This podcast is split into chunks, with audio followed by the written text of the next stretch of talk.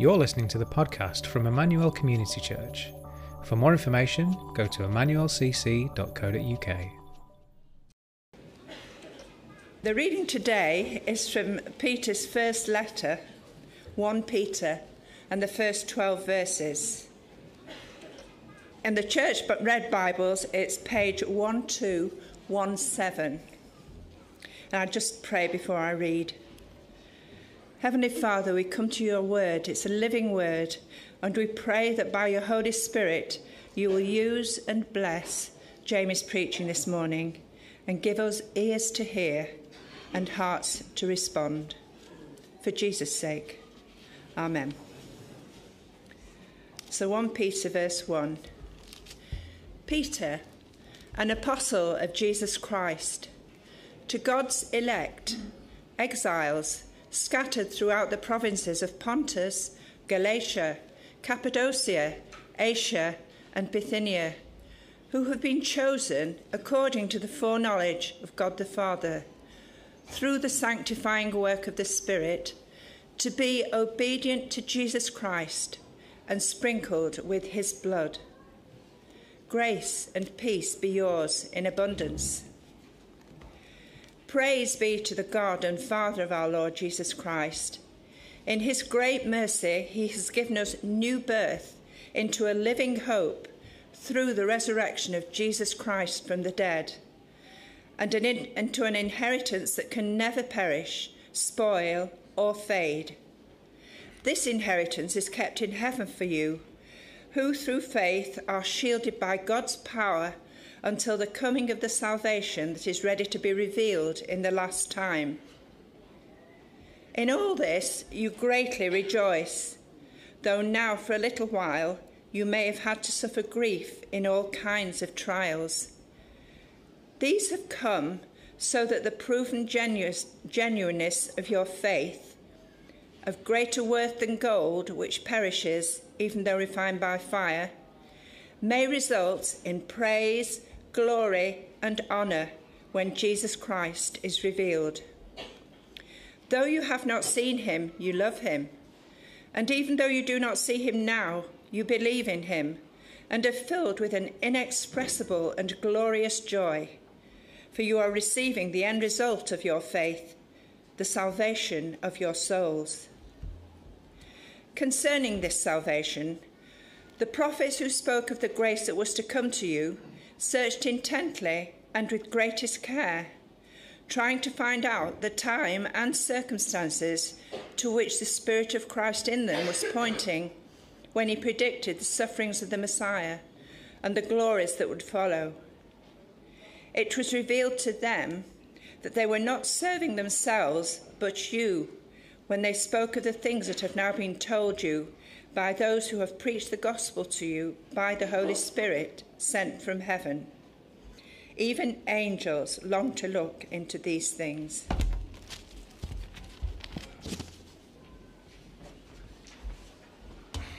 Thank you, Anne. Well, I'm back again, and I'd like to draw your attention, if you haven't done so already, to 1 Peter uh, chapter 1. And we're going to be looking particularly at verses 3 uh, down to 9 of chapter 1. Okay, so a new series. And uh, I appreciate that for some of you here today, uh, you might even be new to this whole Bible talk, and some of this, the words and some of the analogies and language that's used in is, is a little bit strange. Uh, so we're going to take a, a fairly sort of um, uh, introductory sort of entry point into, into First Peter. It's just a short series anyway, but today we're going to be looking at what it means to be born again, as Chris introduced to us earlier. So, who was this letter written by? Well, it was written by Peter. Uh, verse 1, it says that. He introduces the letter himself. Some people try and argue that, but it helps if he introduces himself and gives his name, doesn't it? Now, he's arguably one of the most well known out of all the apostles. He's certainly named and mentioned more than any of the other apostles or saints in the New Testament.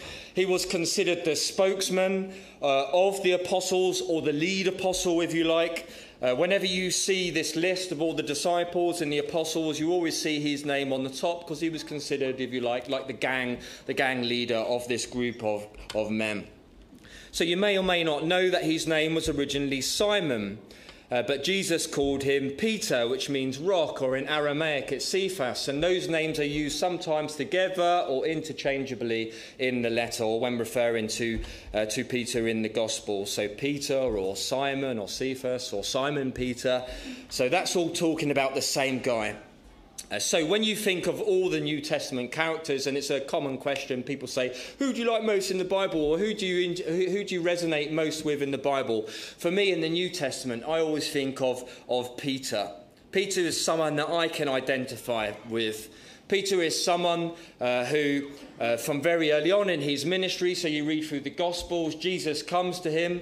There was even some uh, commentators that said that they probably knew each other because it was such a small community. But when Jesus came to him and said, Drop your nets and follow me, Peter instantly dropped his nets. He was a fisherman by trade and he followed after this Jesus of Nazareth. But that's not the part that I resonate more uh, with for me, certainly growing up and becoming a young Christian, I resonate with the character of Peter during these formative years because Peter was someone, even though he really wanted to follow Jesus and did everything and laid everything down to follow him, Peter was someone that often just got it wrong.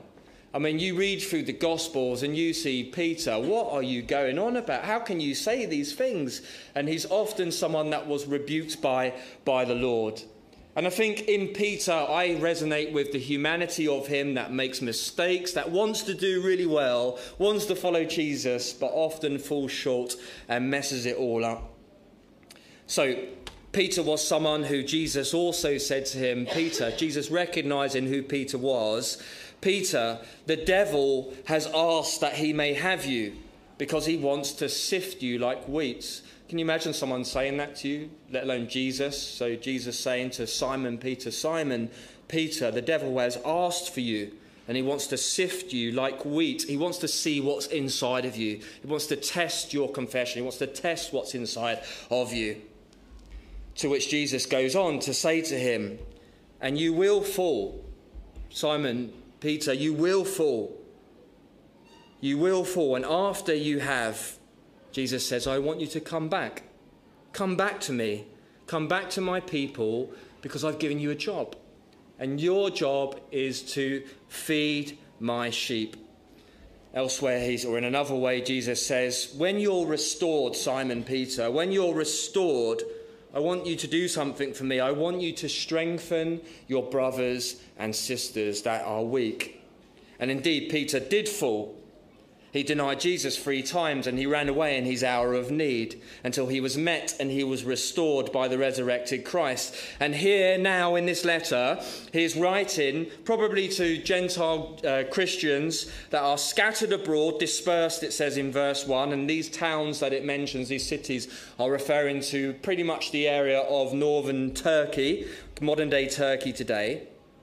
And what is he doing except acting in obedience to what Jesus asked him to do? When you're restored, when you've come back, feed my sheep, restore and strengthen the brothers and sisters in the faith. And he is feeding them through the hope and the promises of God, through the hope that is found in God's word. Now, we live in a world that is looking for hope. I don't know if you've noticed, you can bury your head all you want in the sand. Perhaps you're, uh, you, you've looked at Christianity and you've just thought, not for me, what a load of rubbish, and I'm only here because, you know, because of the Watsons or the Miles today, but for me, I'm not interested. But you cannot deny that what is going on in this world all around us is a picture of hopelessness, brokenness, of people putting their hope in people and putting their hope in ideologies and systems and governments and all types of different types of faith. And what we are seeing is they are being let down again and again and again because we live in a broken, fragmented society. We live in a world that is looking for hope. It, you don't need some guy from Essex up here telling you that, right? After the last three years, a pretty pants three years, you don't need the brains of an archbishop to work that one out. We are living in a hopeless society. And the narrative just seems to get worse. I mean, I know it's Sunday morning. I don't want to be up here and depress you all. It's about celebrating, isn't it, today? But the narrative just gets worse. So, for example, now look what they're saying. Uh, after the lockdowns, they're saying actually the impact shows uh, that excess death is higher than it was during COVID, with diabetes and Parkinson's and cancer all significantly up. So that's quite depressing, isn't it? And then when we look around and see the hope that is put in leaders and governments and authorities, it just seems to be that confidence and hope in these earthly figures is at an all time low, with lies and exploitation and failure. And now we've got people prancing around on TV doing bush tucker trials. I mean, what, what, what do you make of it all? Hopelessness. What do you do when every system or those that you trust keep on letting you down? Hope is essential to the human spirit. Hebrews 6:19 says it's like this. Hope in Jesus is like an anchor for the soul soul. And so imagine when the waves come and the ship is rocking around. The Bible says that by putting your hope and your confidence in Jesus is like being anchored, and you're not going anywhere because your hope is in Jesus. We all need hope. And Peter, well, he is writing to people who likewise are in a pretty hopeless situation themselves. They were scattered. They're about to enter the most intense period of persecution that the early church had ever known. Uh, history tells us that Christians were blamed for the destruction of the temple by a, very wicked emperor called Emperor Nero. You can find this in the history books. And he sought to lay the blame squarely on these early Christians, the Christian church for the destruction of Jerusalem. And so we see that some of the tactics that Emperor Nero used, he was extremely wicked. He would gather up these Christians, he would feed them to wild animals, and their bodies would be uh, used as human torches. They would, he would use the Christians as a public spectacle to any, against anyone that would dare challenge the Roman emperor. emperor. And Peter, the less than perfect but restored man by Jesus, is now writing to these people to offer them hope. And if they can find hope in the midst of their distress and that horrid time that they were going through, surely we too can find hope in the chaotic, broken society that we live in today. So, how does Peter do that? Well, he offers hope for us in four ways through this letter. You're here perhaps just for one, but you're very welcome to come back for all of them. If you are here for all of them, you will know or you will see that they are uh, that they are offered, hope is offered in four different ways. So in chapters 1 and 2, hope is offered through salvation. God's people can know hope because of their salvation in Christ. The second thing is that they can know hope in submission submission to God and submission to the authorities and submission to one another in chapters 2, 13 to 3, 7. The third is that they can find hope even in suffering. We all suffer, Christians included. We all suffer, and you can find the hope found in that in the second half of chapter 3 going into chapter 4. And then finally, we can find hope in following faithful leaders, proper shepherding biblical shepherding, looking to Christ as the ultimate shepherd, not the world and every all of the, the worldly leaders, but finding hope in Jesus. And that's what our series is going to cover. So, picking up on the first, how do we find hope in salvation? That's what we're looking at today by being born again. What does it mean? So, picking up verse 3, if you'd like to follow with me, the first we see in forming that foundation of hope is that we can find it in our salvation. What does that mean? It means we can find hope in knowing that we belong to God. We've just dedicated children this morning, and our prayer is that these children will grow up and know God. There is hope in knowing that you belong to God. Or to be more accurate, verse 3, it says, All praise to God, the Father of our Lord Jesus Christ. It's by his great mercy that we have been born again, there's that phrase, because God raised Jesus Christ from the dead and now this translation says we live with great expectation. We have hope because of what Christ has done for us. And in order for us to understand the latter part of the series, submitting, suffering, and following leaders, uh, what Peter is going to do, what all the apostles do, especially people like Paul, and so this letter has striking similarities with another letter such as Ephesians, is that for us to understand how to get through life, how to find hope in suffering, how to find hope following other people, we need to first understand what our identity is in Jesus. That, that's what we need to understand first. And so that's a regular theme that the apostles do. They start off with saying, Know who you are in Christ. Know that you're saved. Know who He is and know what He has done. So, Peter, like James told us in our last series, verse 7, says this. He says, In this you greatly rejoice, though now for a little while you may have had to suffer grief in all kinds of trials. These have come, these trials, this suffering, so that the proven genuineness of your faith, of greater worth than gold, which perishes, even though refined by fire, may result in praise, glory, and honour when Jesus is revealed.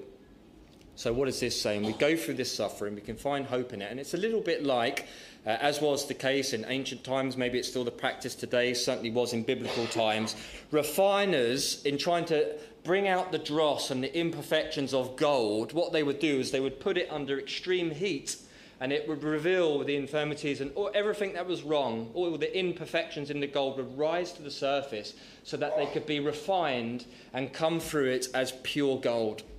And that's what Peter is saying. That when we suffer and we go through persecution, it's like that process that God is allowing us to go through it so that we come out the other side better, stronger, with greater character, and more importantly, come out praising and thanking God for what He has done and who He is. The bit where He says, In this you greatly rejoiced, you see it, is where we find hope.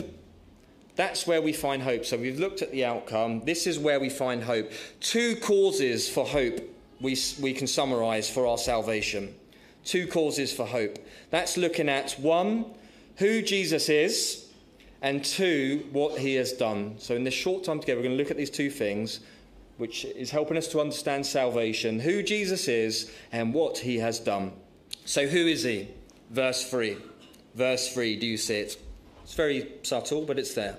It says, Praise be to the God and Father of our Lord Jesus Christ. So, who is Jesus? He is God's Son. Now, a lot of people have argued over the years over this claim.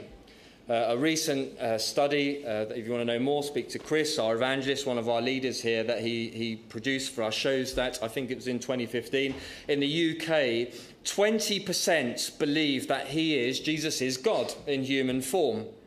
33% believe he was a good man or a prophet.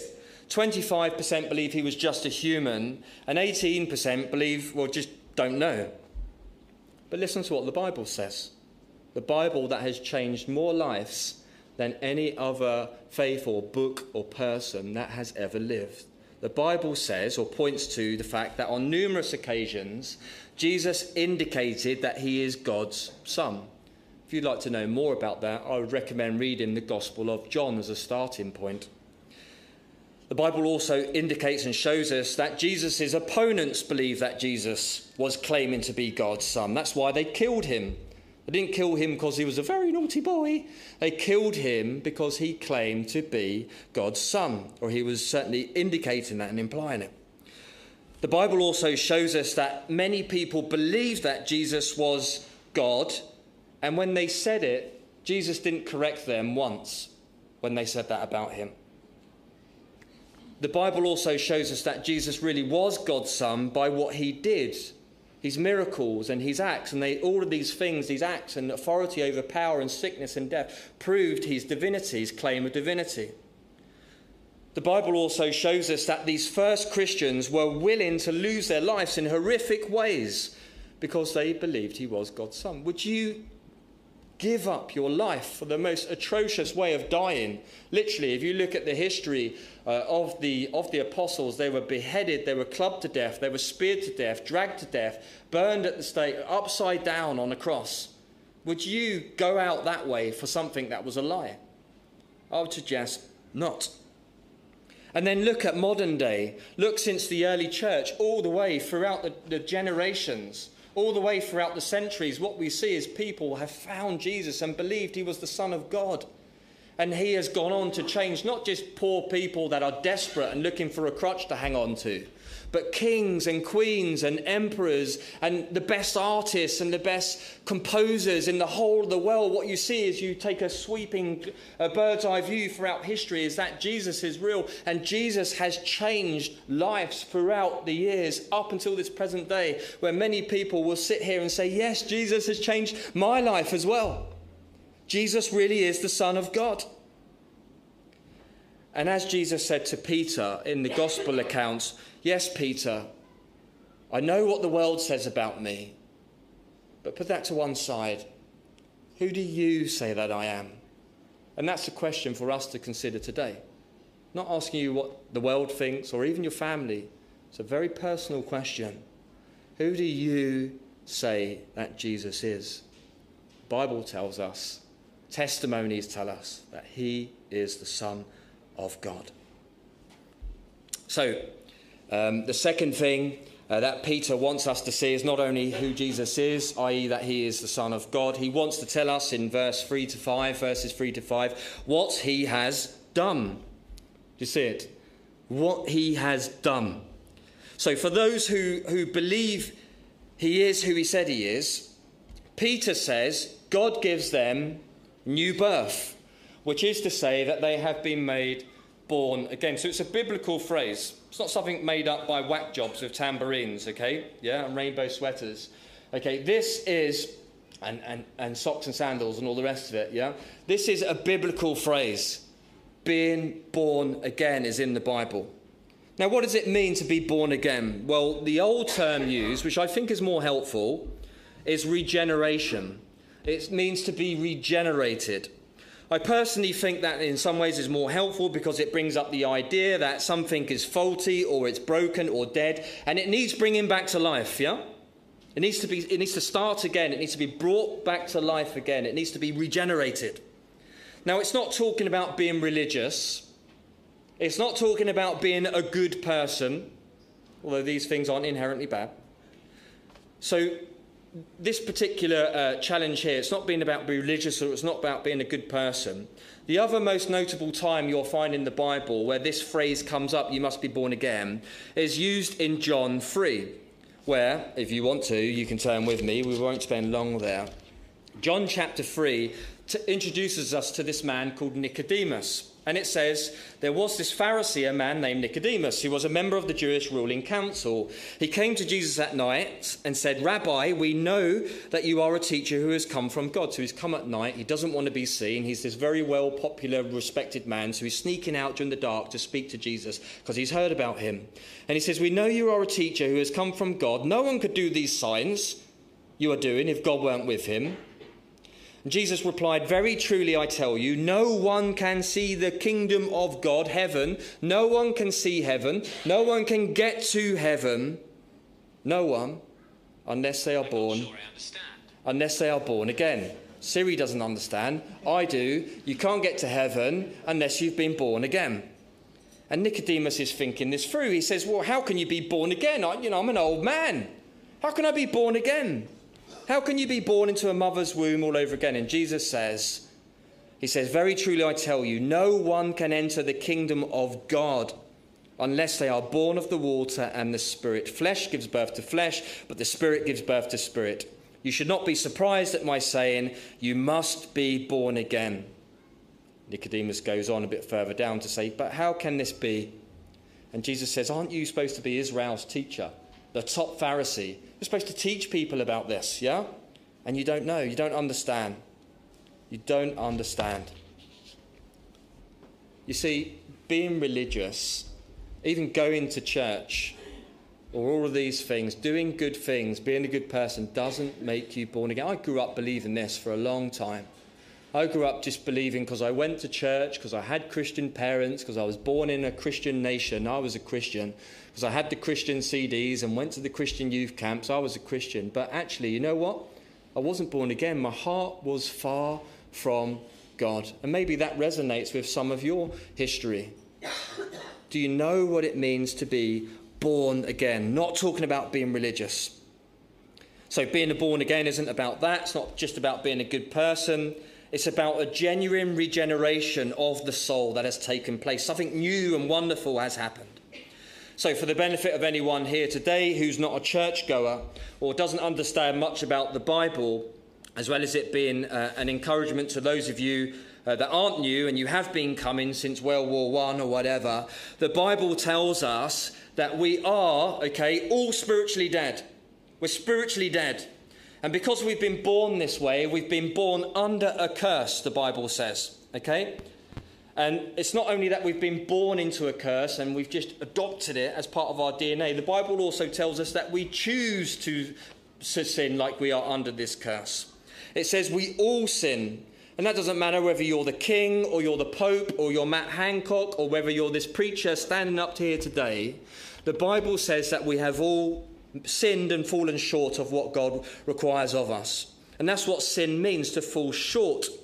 We've fallen short of what God has called us to be. Whether that's lies or stolen, you know, it doesn't have to be robbing a bank, it doesn't have to be the great train robbery It could be, I don't know, an Argos pen or an, or IKEA pencil or something, or being paid for work and knocked off early and not told anyone.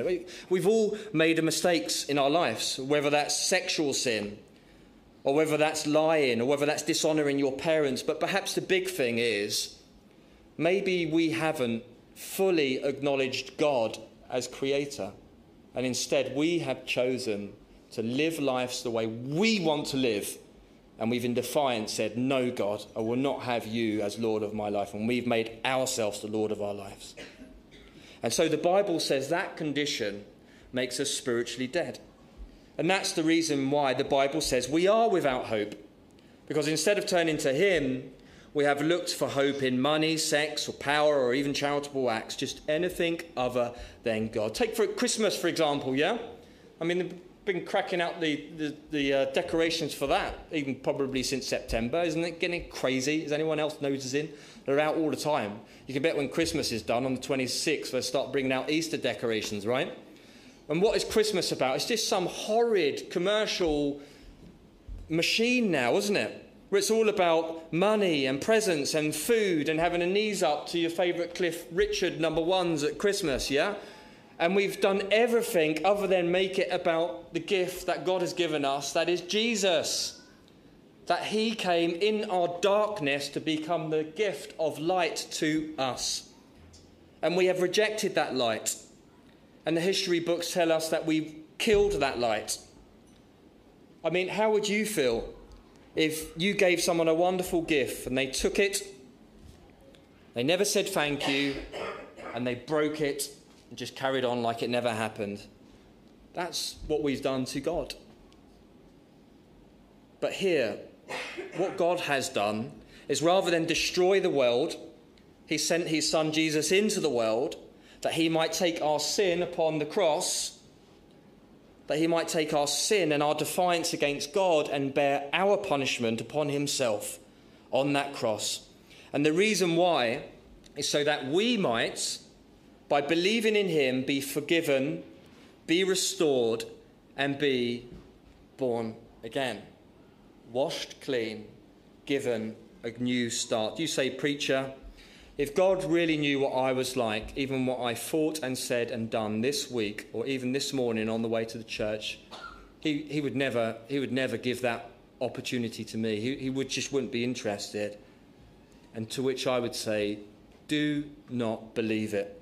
This man standing before you now, me, this man standing before you now lived a wicked life, trapped a prisoner to all sorts of sexual sins and drugs and drinking and anger. That was me, trapped in those prisons.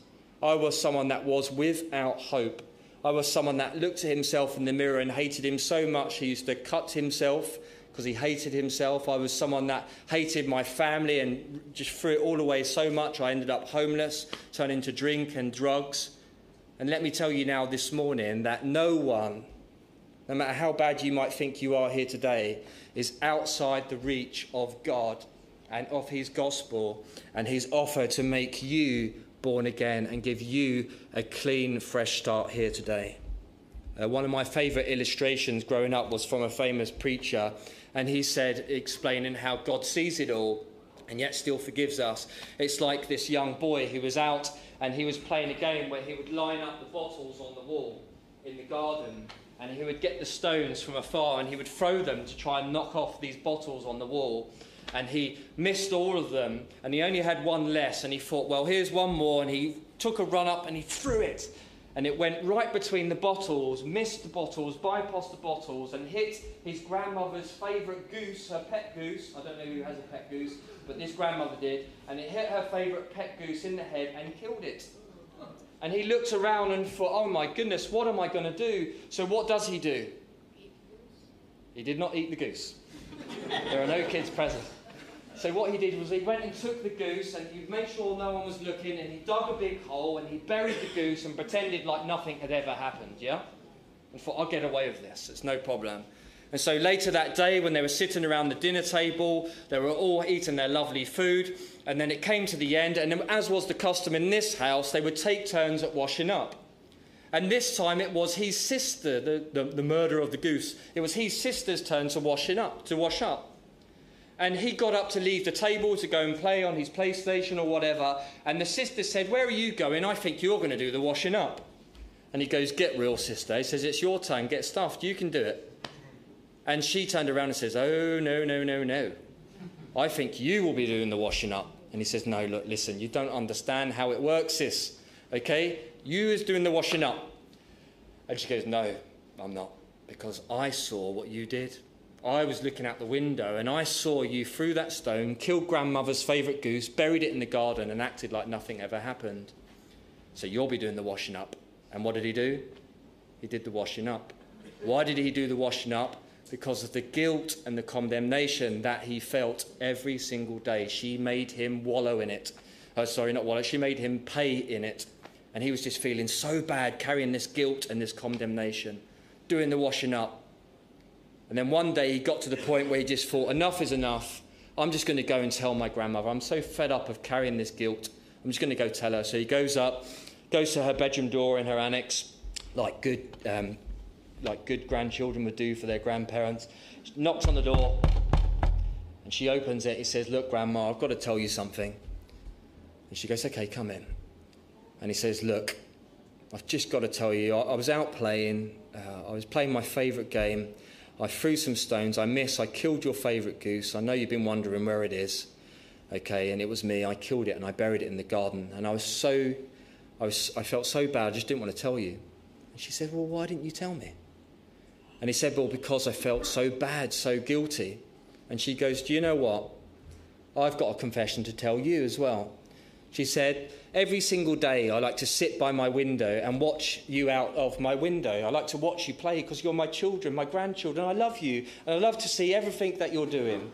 And I saw exactly what you did. I saw what you did to my goose, and I saw the way you buried it, and I saw the way that every single uh, day you let your sister make you feel bad and carry that guilt and carry that shame and carry that condemnation. And I was just thinking, why don't you just come and tell me? Because I love you. It's just the goose. I love the goose, but I love you more. Why don't you just come and tell me and not allow your sister to put that guilt and that shame on you? Because I would have forgiven you and it would have been okay. And that brothers and sisters, is a little bit like what it's like with Jesus. We have someone out there called the devil and Satan who makes us feel so bad and makes us feel like we're never good enough for, uh, for God. And everything we've done, even to, on this very day, is not good enough for us to be brought before God. But the Bible tells us that that's not true, that you can come to Him. You can come before His grace, admit where you're at, and He will forgive us if we're sincere of heart. And if we let Him, He can make us born again. Born again. Jesus said, Except you, you come as a child, like we saw today, except you come as a child, you will not enter the kingdom of heaven. So, heaven, heaven, the Bible says, is full of people that have both been chosen by God, but have also chosen to love and follow Jesus on earth. That's what heaven is. Think about it. If, if you don't want Jesus now on earth, if you don't want him now, if you're not living for him now on earth, why do you think he's going to let you into heaven when you, when you die and it's all about him? And what makes you think you want him if you don't trust and obey him? Verse 2. To be regenerated means you've been born again or as a new man, a new woman, the slate is clean, and you're freed now to live for Jesus. And that's my testimony of what he did for me. To be regenerated means to be born again and to have new affections and to live for Jesus. And those people, says Peter, who have been born again have an inheritance, verse 4, kept for them in heaven.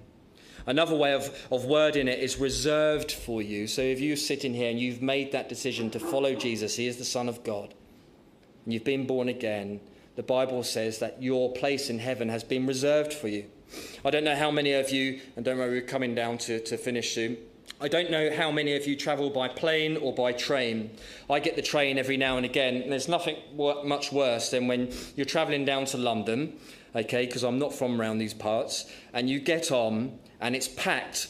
Yeah? Any of you had that experience? And because you have no reservation, you have nowhere to sit other than outside that stinky toilet that opens and closes whenever it feels like it and wafts whatever has been deposited there before into your face. There's nothing much worse than showing up on a train and realizing you do not have a reservation.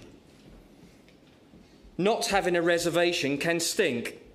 But you know what's beautiful about knowing who Jesus is and knowing what he has done for you is no matter no, is knowing no matter how bad and how stinky this life gets, we know we have a reservation for us waiting for us in heaven. Does anyone know that today?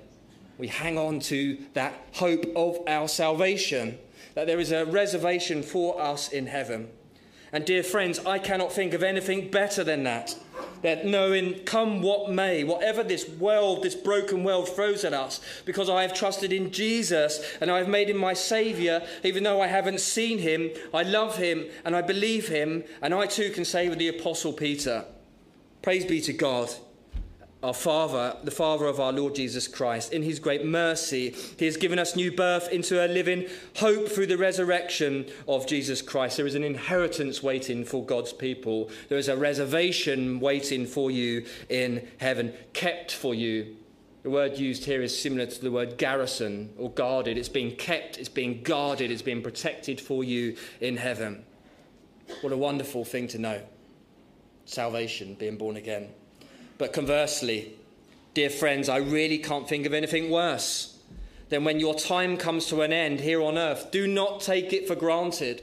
I don't want to be fatalistic, but none of us know when our day is up here on earth. We do not know. It could be taken like that. And the day will come when you will stand before God. And I can't think of anything worse than going before Him and for the response to be to you that you have no place here, there is no reservation for you here because you never trusted me down there. And so being sent away into utter darkness and loneliness, which the Bible calls hell. The place this is most clearly played out for me is at funerals, actually. And I've conducted many. In London, I did funerals as a side job. Yeah, interesting bloke, you're thinking. And sometimes no one would show up for these funerals. It was so sad, it was so hopeless. And sometimes hundreds would show up but the person wasn't a Christian, and people would be, or he wasn't born again, and these people uh, would just be uh, uh, weeping, and, and, there's just no hope in that. What, what, what do you hope for? But again, on the other hand, I've been to many Christian uh, funerals, or as we call them, celebrations or thanksgiving of life. And uh, you hear the message that actually this person believed who God, uh, Jesus was, the Son of God, believed in what he did. And therefore, we know, and even though we're sad at losing this loved one, we know that they are now in heaven celebrating with the one that they love down here on earth with Jesus because they have been made born again. They know because they're hanging on to the truth of his Bible, where Jesus said, I am the way, the truth, and the life. Nothing this world can offer you. Nothing else. They're hanging on to Jesus, who said, I am the door. Anyone who enters through me will be saved. And so, as we close our message today, I want to ask you do you, along with the Apostle Peter, know this hope? Do you know this hope that is found in salvation, in believing that Jesus is the Son of God and believing in what he has done for you? Or do we walk away in defiance and say, no, not interested? The Bible says today is the day. Choose today. You don't know what tomorrow brings. Choose today. What must you do to be saved? You must believe in the, Lord, in the name of the Lord Jesus Christ, who he is and what he has done to save you.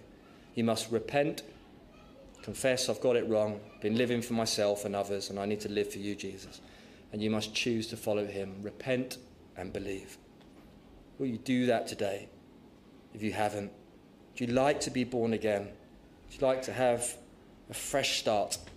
No condemnation, born again, made part of Jesus' treasured family, his possession, and have your place in heaven reserved for you.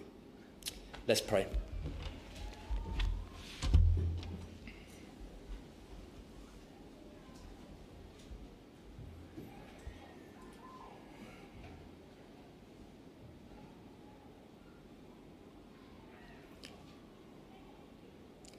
As we uh, close our eyes and bow our heads and we think about praying and, and responding in some way, I wonder if there is anyone in here today uh, that hasn't done that, hasn't repented and believed in Jesus. Or perhaps, like me, you've gone well off course and you need to come back to Him as your Lord and Saviour.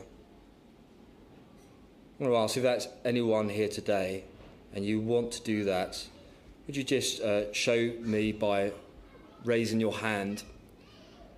And I'm going to come and uh, pray with you. I'm not going to make a big deal out of it. But if, if you know you need to give your life and your heart to Christ here this morning, do you indicate that by raising your hand and I'm going to pray for you in private?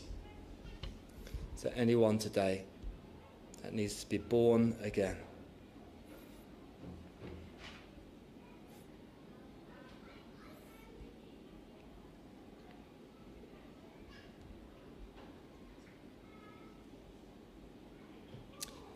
Praise God. Let's, let's pray. Father, God, we thank you that you said we can come to you and call you Father. We thank you that that's been made possible because of Jesus. And Lord, in this world of hopelessness and brokenness, we hear the Bible's call to trust that you are our true hope and that true hope is found in salvation and being born again, knowing who you are and what you have done. And so, Lord, would you please reaffirm these truths to us today for those of us that know this truth? But for those of us that don't, or we know we need to get back to you, I pray, Lord, that we would know your word that says you are faithful and you are just. And if we confess our sins, you will forgive us and welcome us back. And so, Lord, I pray for anyone here today that is in that place, that they would recognize that true hope is found in you. It is a free gift for those that come with a penitent heart, trusting in you.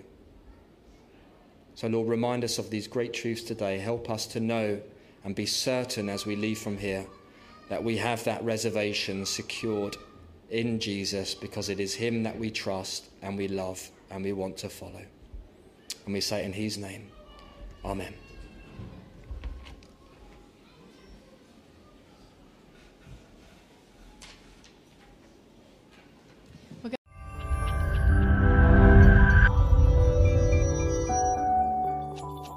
You have been listening to the podcast from Emmanuel Community Church. To find out more about us, go to emmanuelcc.co.uk.